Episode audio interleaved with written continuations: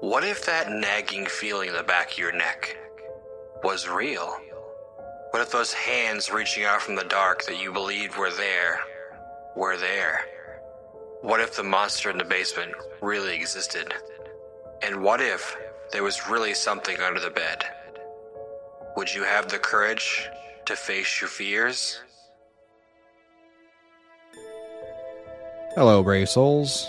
I'm your host, Paul Rondeau, tonight's story is called Hazards in Buying a Used Car. I hope you enjoy.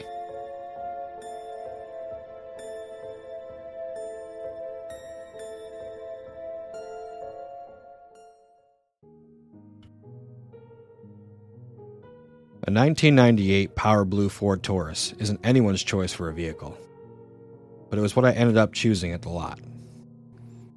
It wasn't a bad car, not too many miles, recently replaced tires, and it was cheap.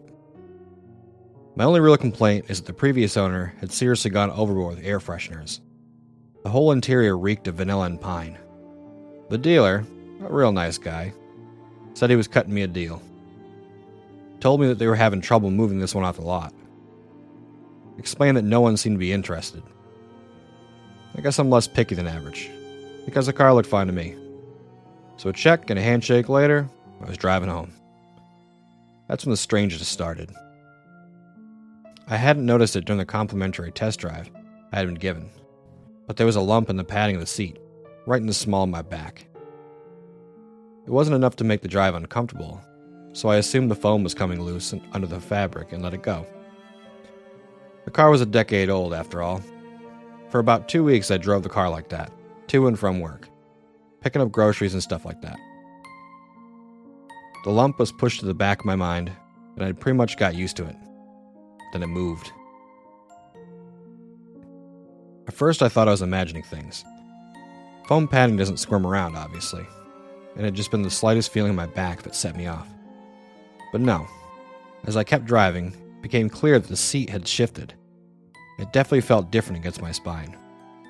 At this point, I thought maybe this was what was wrong initially with the seat, that maybe the loose foam had shifted when I first got the car.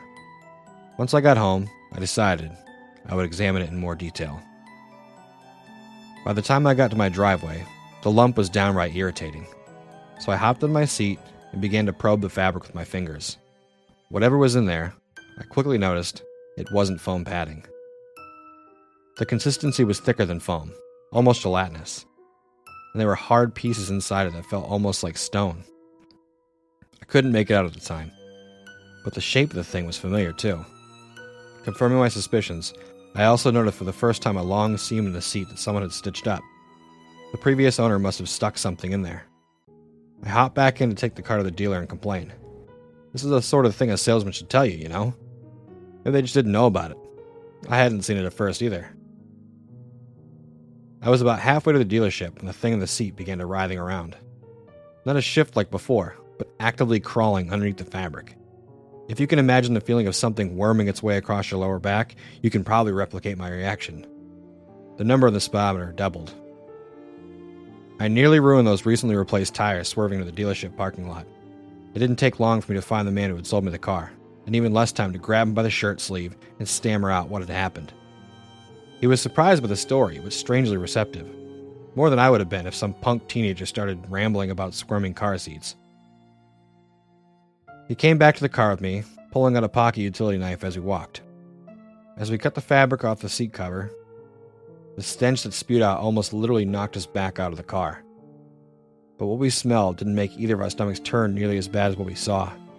Inside the seat, under the fabric, we found a half rotted human hand.